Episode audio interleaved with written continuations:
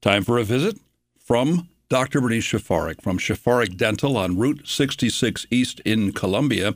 And she always has intriguing topics to discuss and delve into. And today's topic is Can we trust science? Bernice, good morning. Thanks for stopping by today. And what brought this topic up? Good morning, Wayne.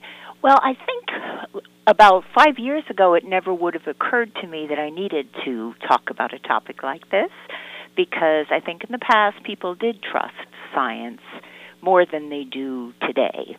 Um, so I thought it's a good time to discuss it because in my world, if I didn't depend on scientific evidence, I wouldn't be able to do the job that I am able to do in helping repair people's teeth. I mean, I can't depend on somebody who's not really an expert in the area telling me what I should do to make people healthier.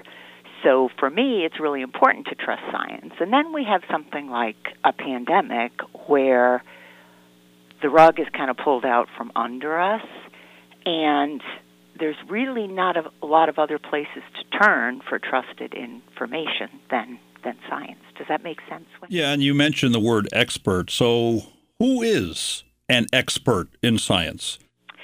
So, you know, they're called scientists, and we have experts in lots of different areas. So, we have people who are plumbers, and we depend on them to be the experts in plumbing. And we have dentists who we expect to be the experts in fixing teeth and caring for oral disease. So, that being said, I don't go to my plumber to ask him what I should do about my toothache. And in the same vein, nobody comes to me as a dentist and asks me how to repair their water pipes.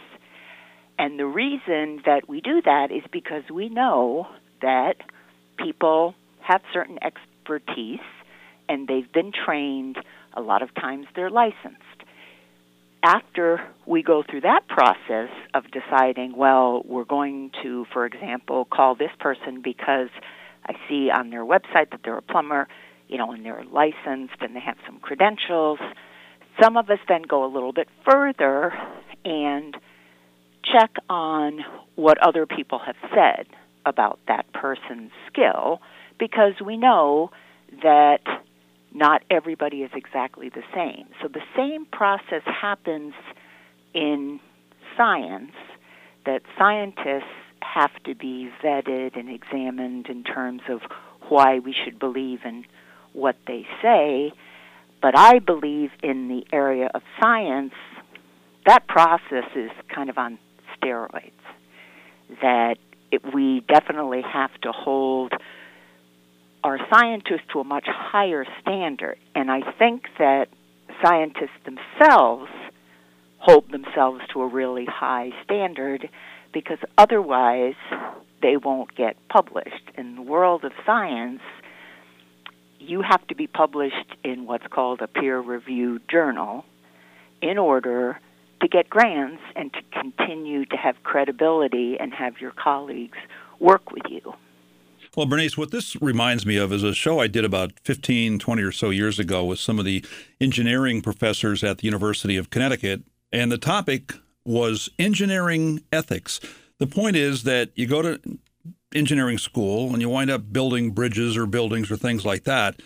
And people drive over those bridges, they're assuming that bridge is going to hold. Every now and then they don't. Was that an ethics violation? So the, the point is there's an ethical background to what the engineers do. And I got a feeling that what you just said is similar for scientists. They have an ethical responsibility to make sure that their research is done properly and the information is disseminated the same way. Yes, and it's definitely uh, on the one side when we talk about ethics and values, you know, those are sort of personal um, traits that we expect people to have. So, over the many, many years we've been doing these shows, Wayne, when we used to do it in the studio, you would look at the big ream of papers I brought with me and say, wow, you really did your research. Now, on most of the topics that I talk about, I could probably wing it. I probably don't have to look up any articles or research in order to talk about a lot of the topics we talk about. But I have an ethical obligation to research because things change. And I may want to get up in front of you and say something, for example, about the relationship of diet and uh, dental care, and it may turn out that new research has shown something different. Now that leads to, you know, what is research?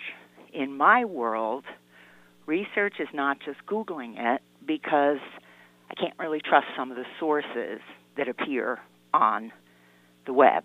You know, and those are sometimes people who have decided not to do what I do and really research their topic, but they're just saying what they're saying. So for me, research means peer reviewed journals. And I'm assuming you have tons of paperwork in front of you this morning? I do have tons of paperwork in front of me, and I also have some of the experiences I've personally had that have led me in a certain direction. So, my undergraduate degree was from McGill University in Montreal, and McGill was a very trusted research school. There's a lot of research that goes on there, and because of that, the whole community in the science departments at McGill was very um, clear about what our obligations are as scientists.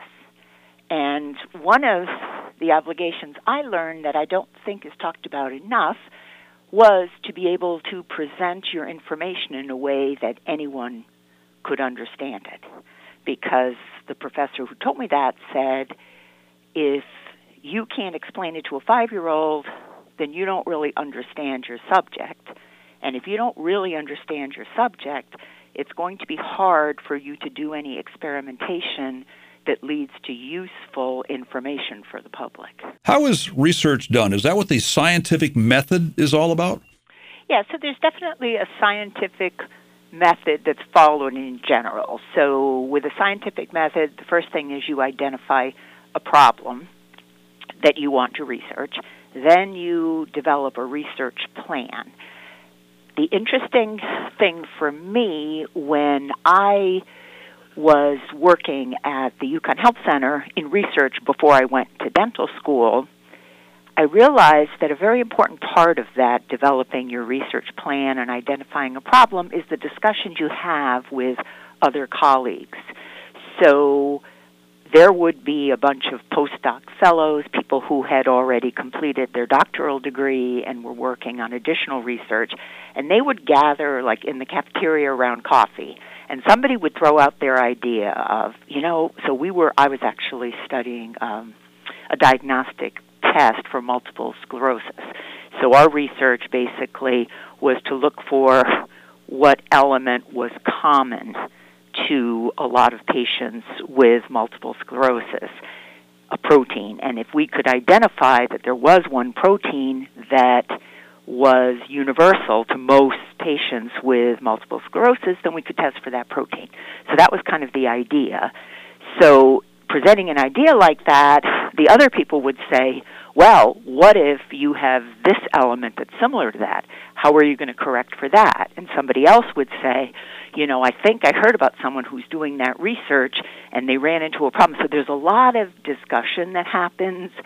So when we talk about my topic of why we can trust science, partially it's because there's a lot of interaction that happens because most people don't want to start researching something and be doomed to failure because they haven't thought about a lot of different things. So then the next element is to go ahead and conduct your study.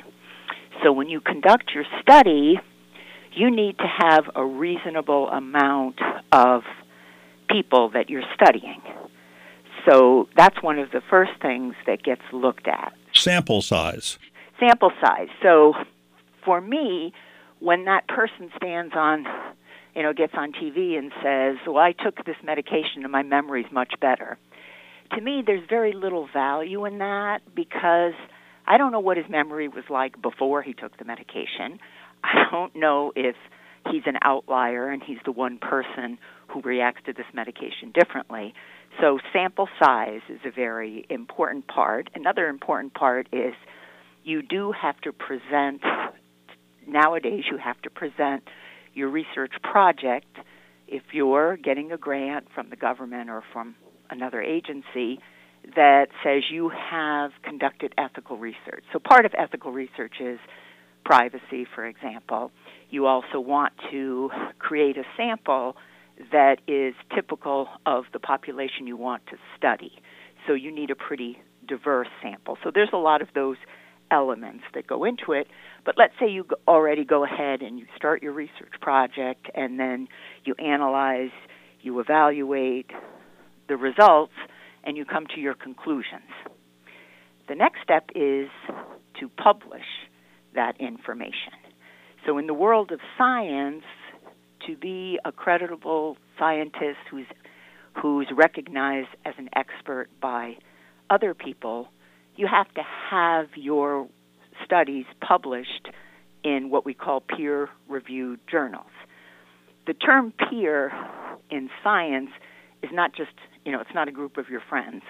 It's a peer group are people who have studied similar topics and they're going to evaluate your work and decide whether or not you followed all the rules to create the appropriate environment to come to the conclusions that you came to. The next step after that is to generate new ideas. So when we talk about research, my go to when I want to research something is NIH's PubMed. So it's it's um, an area where you can find scientific articles on any topic that you type in there. So once you go in there, one of the things you do is you look at the study and it is always listed whether that study had funding, where the funding came from. So if you have somebody studying a certain drug that was developed by Pfizer, and Pfizer is paying that person to do the study, then you're going to look at that a little bit more critically because there's a goal on the part of Pfizer for that research to show the result that they want. And you also have to list any conflict of interest. So that would be if, for example, you're studying, um, you know, a machine that creates a certain environment, and you have a company backing you that's waiting to pay you to create that machine. You can still do the research, but the peers, the people who take a look at your research, are going to take that into account and make sure that there's no bias in your study. There's nothing that's going to color it to the result that you want to have happen. Bernice, does the size of the thing being researched or the urgency of it make a role in how the research is done? Take, for example, what happened with COVID. They had to rush that vaccine through as fast as they could. And that also was something which wasn't just the entire USA, it was the entire world. So on, there are some people who thought that because they rushed it through, it wasn't reliable. What's your take on science when it comes to cases like that and how they make sure that it is reliable research and the vaccine is good? That's just one example. I mean, the polio vaccine is another. There's plenty of others, but I'm just saying on a wide scale basis, when when, when it impacts so many people, more than say some narrow concept of a of a drug that affects people with a certain malady that most people don't have. This was a bigger thing because it was a global scale. Does does does is the research is is science? Does it have an additional responsibility because of the scope of the research? I don't think it's an additional responsibility. It's the same responsibility, but there's definitely urgency. You use the word urgency. When you look out there at the COVID pandemic or polio and people are dying or becoming paralyzed, then you need to up your game and try to get as much research as possible. So that definitely happened during the pandemic. as far as the vaccine goes, what happened that was helpful for things to move along very quickly is that in 2004, I believe it was, there was an epidemic of a virus very similar in the family of the coronaviruses, an outbreak in um, I, I think it was there was one in the it was MERS in the Middle East, and then there was another one that was also in Asia.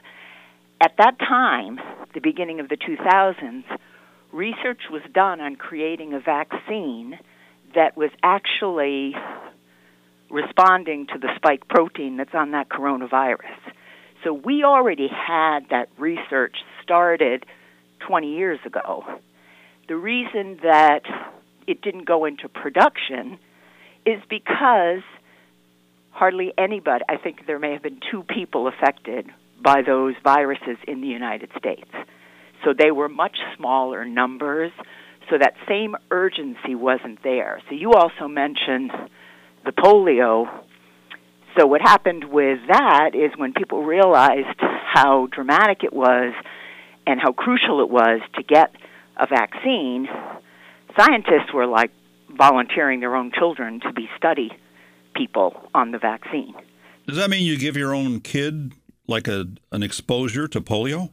Yeah, because they real and I think the reason they did that is the same thought that some of us had during COVID is even if there's some side effects to the vaccine, the effect of this disease is so horrendous that it's better to take the vaccine. So it's always a risk benefit analysis. And, you know, when you were watching a lot of people have the issue, you wanted to solve that problem. And it turned out very well because the experimental vaccines were actually very effective and those children were well protected. So when people say it came out in a hurry, that's not exactly true because the research had started on the mRNA viruses 20 years earlier, and there were people working on it. But to produce the virus, I mean, the vaccine, that was what was hurried up because there was a much bigger need. So when people were saying the research hasn't been done, that was not necessarily true. It was done, but it just wasn't widespread and produced because there was no real reason to produce that much. And people of your generation and my generation might remember the days of the polio vaccine. I got mine on a sugar cube. I can still remember that. And we didn't mention the word smallpox, but smallpox was another good example of it. And we all got that little scar, usually on our left shoulder area. And that did a pretty good job, maybe not eliminating, but certainly getting rid of most smallpox cases. So in that case, we could trust science. We did, and it worked. Right, but you know, as when we trust science, what I mean by trusting science is to look at actual research that's done that has been evaluated and criticized by other people. It's not just one individual deciding that they have a cure for cancer. Well, let's take a side trip here and your involvement with the Soroptimist Club, and you have a big event coming up on April Fool's Day. Do tell. So um, we have changed the name. It used to be the Heart to Heart Ball, and we are now calling it a Toast to Woman Gala that will be held on April 1st. Same venue at the Elks, the same live music. The band will be the Shaded Soul Band, and we will have details available. We're just starting now um, to collect silent auction donations and corporate sponsorships and our community has always been so supportive um, in helping us with this event, and that is what enables us to be able to give back to the women in the community. So we're looking forward to um, a really fun and successful event on April 1st. And details will be available on your SI Willimantic Facebook page too. What other initiatives are currently going on with the Soroptimist? We just completed our Take a Stand Against Violence Against Women, and we raised about $1,200. And the names were published by the Chronicle. Thank you, Chronicle. And those funds go to um, the domestic violence shelters, to the um, sexual assault and rape Crisis Center and towards our grants. So we have two grants. One is the Live Your Dream Award, actually, that goes to a woman who is in financial need, enrolled in an educational program, and is head of household. And those applications can be collected in by our local club until January 15th, and there's information on the Facebook about that also. And we also have the Live Your Dream grants that are a $500 award for women who are trying to get licensing for an advancement in their career. So sometimes it's daycare providers who can do additional licensing, but they have to pay for the test. Um, licensed practical nurses, dental hygienists, dental assistants. Uh, there's a lot of professions where you need that credential to be able to advance in your career. So we do have those grants available also. So we've talked about these uh, scientific papers that research produces. How does one of those get published? Could I publish a scientific paper? Well, I think it would be challenging for you to be able to do that, Wayne. What about the science of like basketball or something like that? Well, you know, I think that that's a good example because those areas don't have the same level of scrutiny as science does.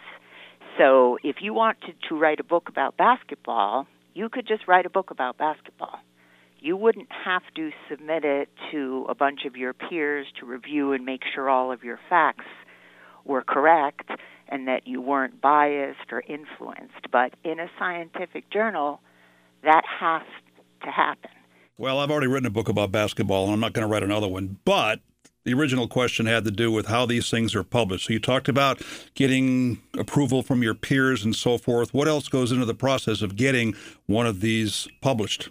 Once you've done your research and you have your subject matter ready, you write that all up and you submit it to whichever journal you would like it to be published in. And there are decisions about that also. So, for example, if your subject has to do with cell biology, there's a journal called Cell that's a peer reviewed publication. So you kind of want to get published there because the people who read that journal are people who also are interested in your topic and your research can advance by showing them what you're doing, and then they'll build on that. So, for example, if I want to research a dental topic, I go into a dental journal. So, your first step is to submit your research the way you've written it up with a letter to the editor of that journal saying, This is my research, this is how I conducted it, and this is where I would like you to publish it. So, a lot of things go into that. Before you ever do that, you usually have gone to your colleagues and people to review it for you and say, is there anything here that I need to change? So, in my career, when I lived in Poland for a while and I had graduated from McGill and I worked in a genetics lab in Poland, they were conducting what I thought was incredible research. They were actually printing out chromosomes and mapping chromosomes, and there was a lot of terrific research going on, but they weren't getting published in these journals. So my role was to look at their research paper, which they had written in English and submitted and got rejected, and rewriting that in the scientific language that I had been taught at McGill, and they ended up being published. So at the time, I thought that that was prejudice and that it wasn't really fair. Now I think that the reason that happens is we have to have a common language, we have to communicate clearly, we have to be sure that everybody understands the subject matter in the same way. Otherwise, you're not comparing apples to apples. So we have to have that common language.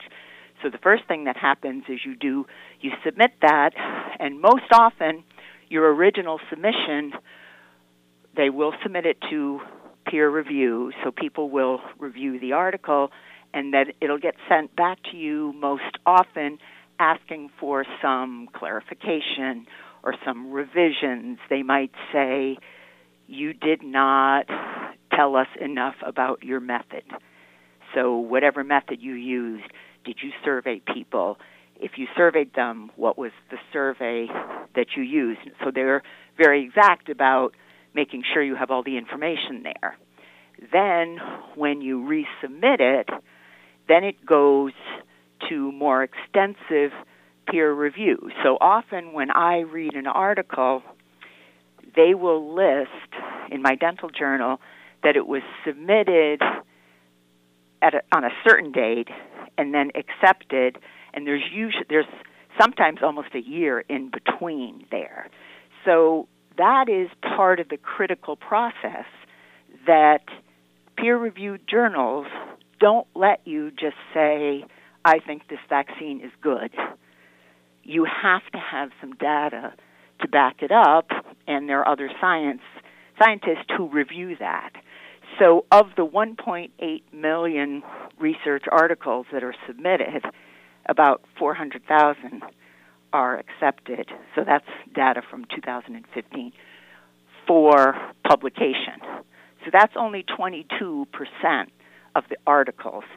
So part of why I'm comfortable trusting science is there's a lot of critiquing and evaluation going behind the scenes before it's ever allowed to be published.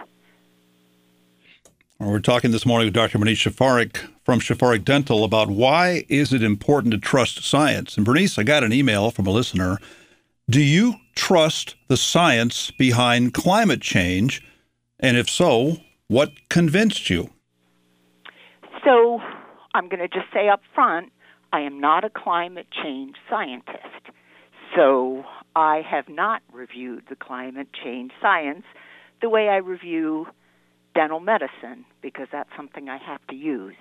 What I have read, and the answer is yes, I do trust the science that says we are experiencing climate change. And the reason that I accept it is because research and people noticing that something was happening started about a hundred years ago. In that time, many, many, many scientists have reviewed the data. And the reason that I find it acceptable to trust science is scientists, by nature, don't trust the science. So, over that last hundred years, multiple scientists said, well, wait a minute, if that's true, then we should see this effect in 10 years, for example. And they did, in fact, see that effect in 10 years. So, over that last hundred years, scientists have reviewed this data and tried to find a hole in it or something that proved that it wasn't true. The research that I have read says about 99% of the scientific community today does accept that climate change is happening. Well, that's a good answer. And that brings up something else that when it comes to these peer reviews, when it comes to science, when it comes to research, is there a particular percentage of scientists that have to agree before it becomes official policy? You said 99%. That sounds good enough to me, but would 80% be good enough? Okay, so now I, you're reaching the realm of outside of the scientific community. In order to create policy changes, that's a political realm.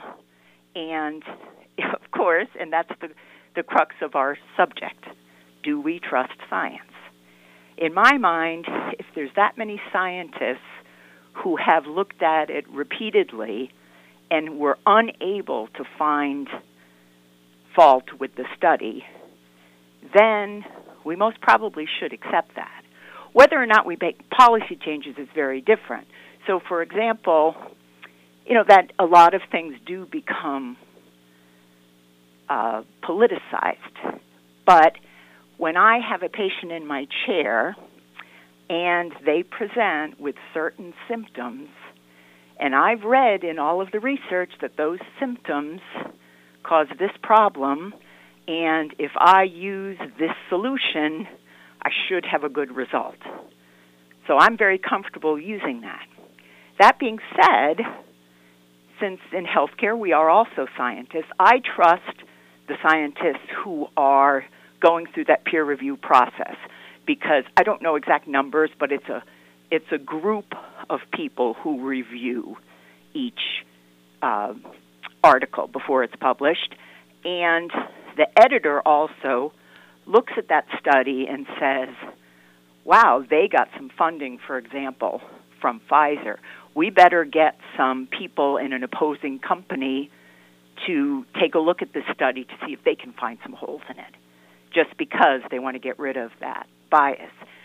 That all being said, I can still have somebody present in my office and say, and usually they'll say, well, this is going to sound really weird, but when I do this, this happens. Or, for example, I have a toothache, but I find if I squeeze on it, it feels better. So, some of those things in medicine are unusual presentations, and that's evidence also. I mean, it's not scientifically based, for example, and I'm kind of going all over the place here, but some of the some of the diseases that are more specific or associated with women were not well researched in the past because there's too many variables with women. They have hormonal changes, and so that it was a more difficult study.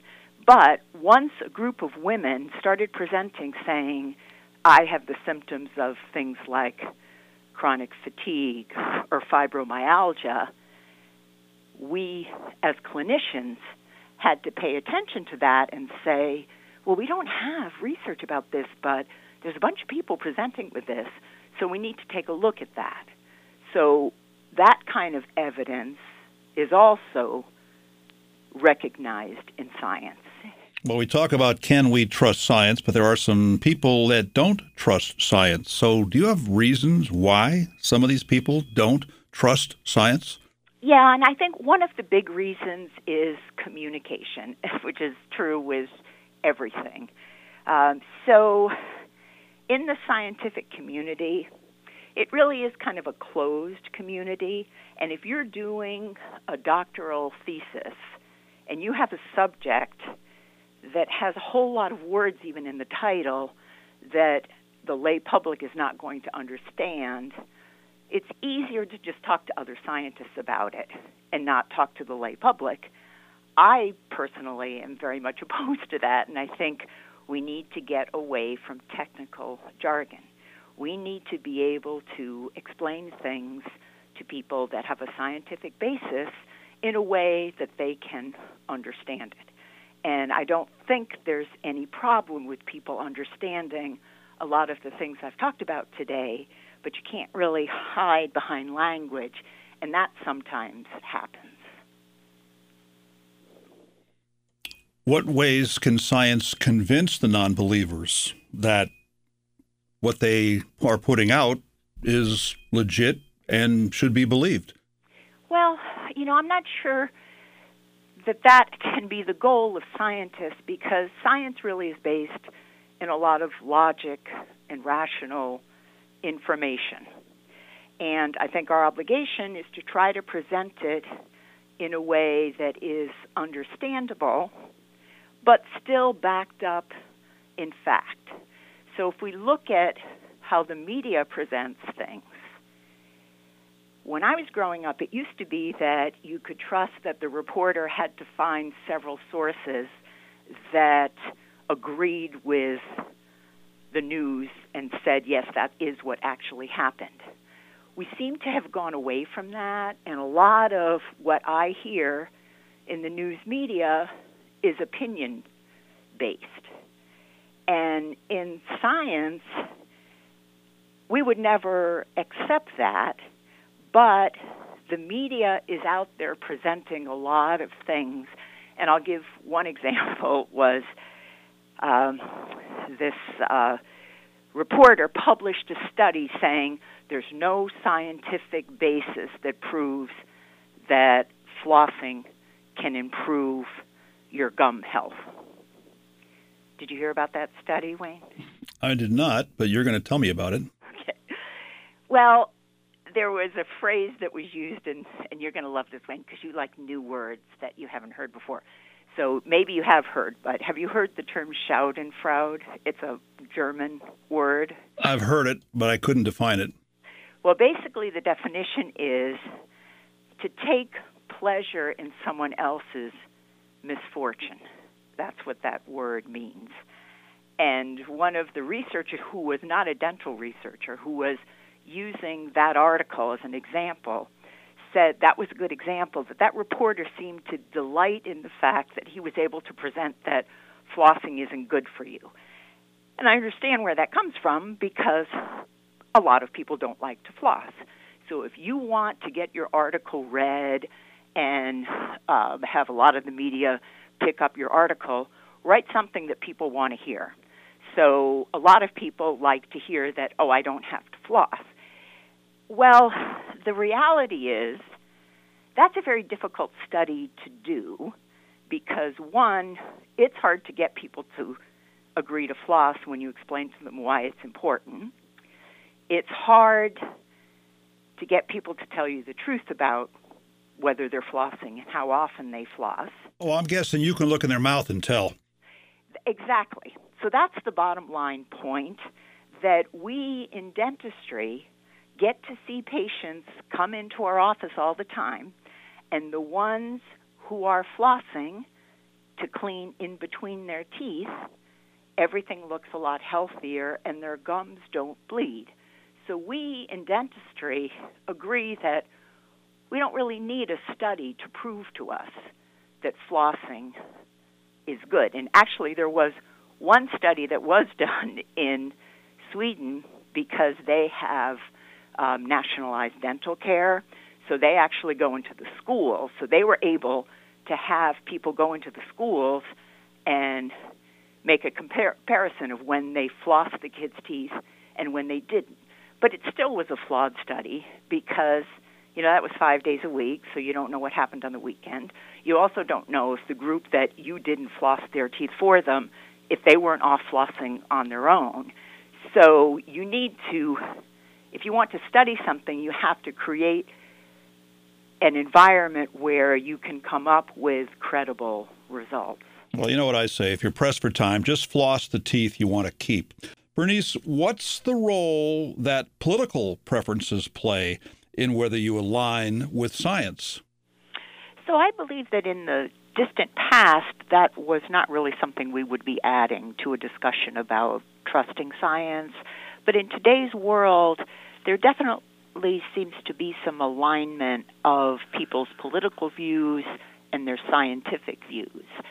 And I think that makes some people go along with a view because it's supported by someone who they're comfortable with politically.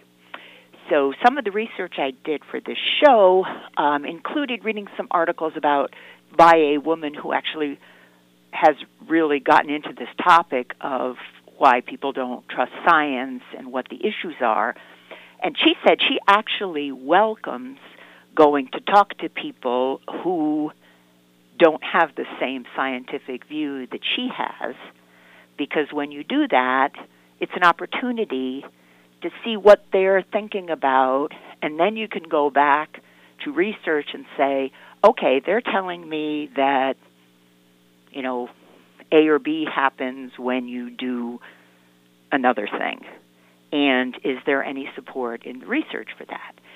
So, within the scientific method, that's really a part of science is to have people constantly questioning so you can go back and look at the research or if they're coming up with a question that you don't really see a well designed scientific study that proves that, then that's a research project for somebody else to pursue.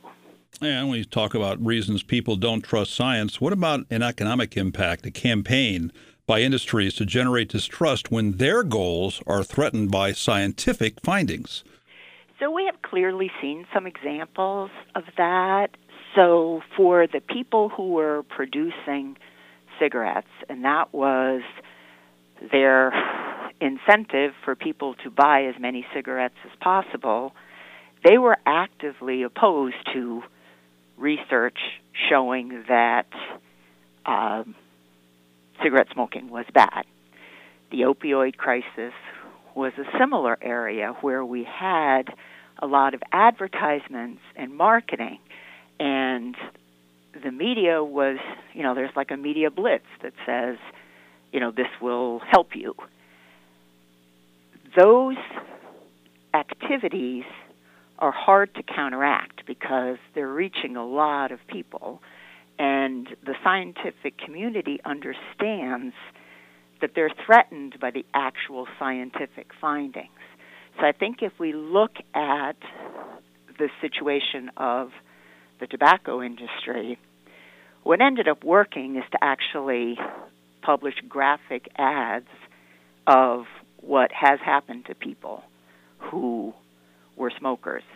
And that was substantiated by the fact that we did the research and we knew that people who smoked had a much higher instance of, for example, oral cancer, my area. And another factor that may play a role in reasons people don't trust science is they are saying or feeling or thinking that scientists keep changing their minds, which I would say simply means they have new research which outdates the old research.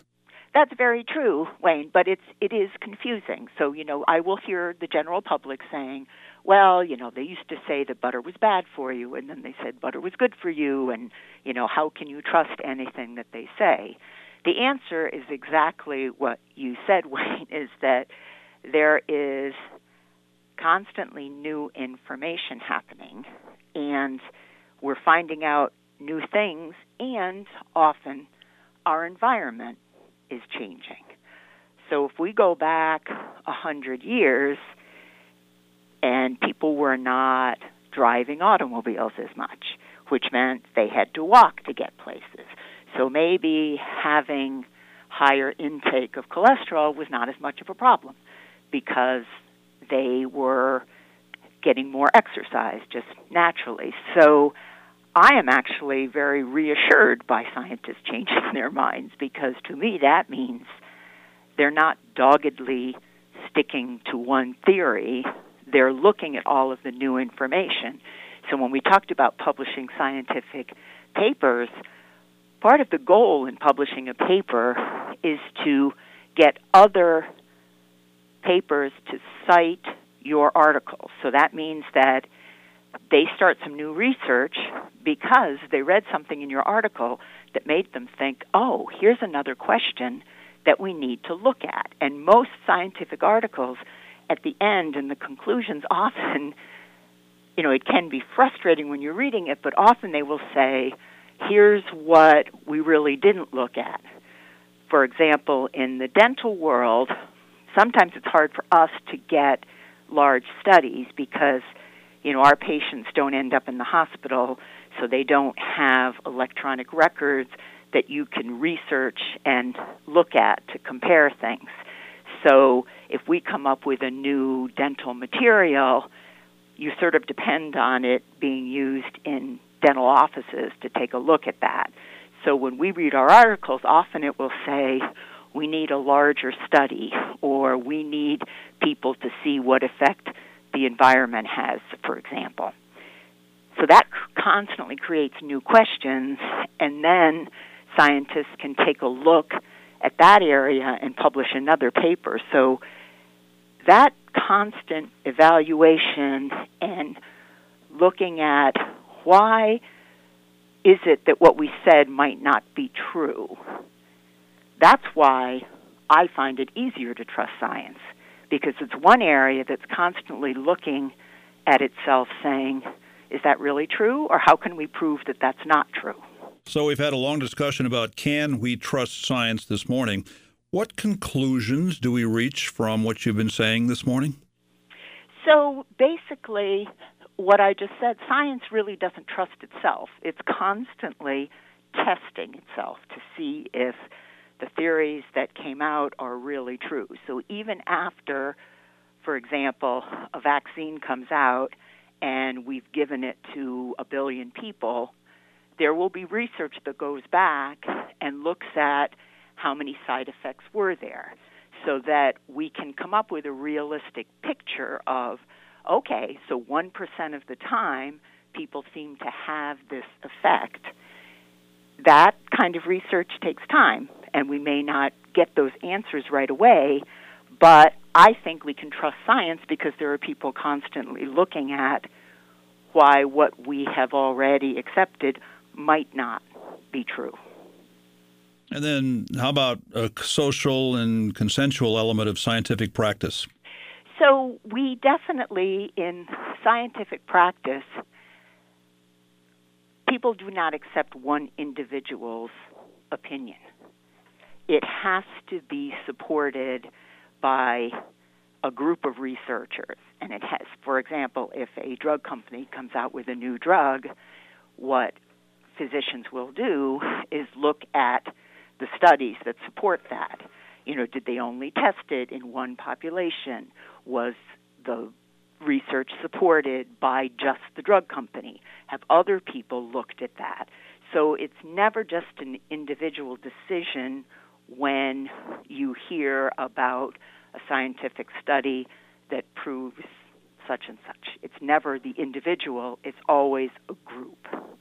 And then you talked about this earlier the scrutiny the scientific community gives to these studies. And there's a lot of people, a lot of eyes checking these things out. And if something wasn't right about the research, I'm guessing that that research would be outed pretty fast.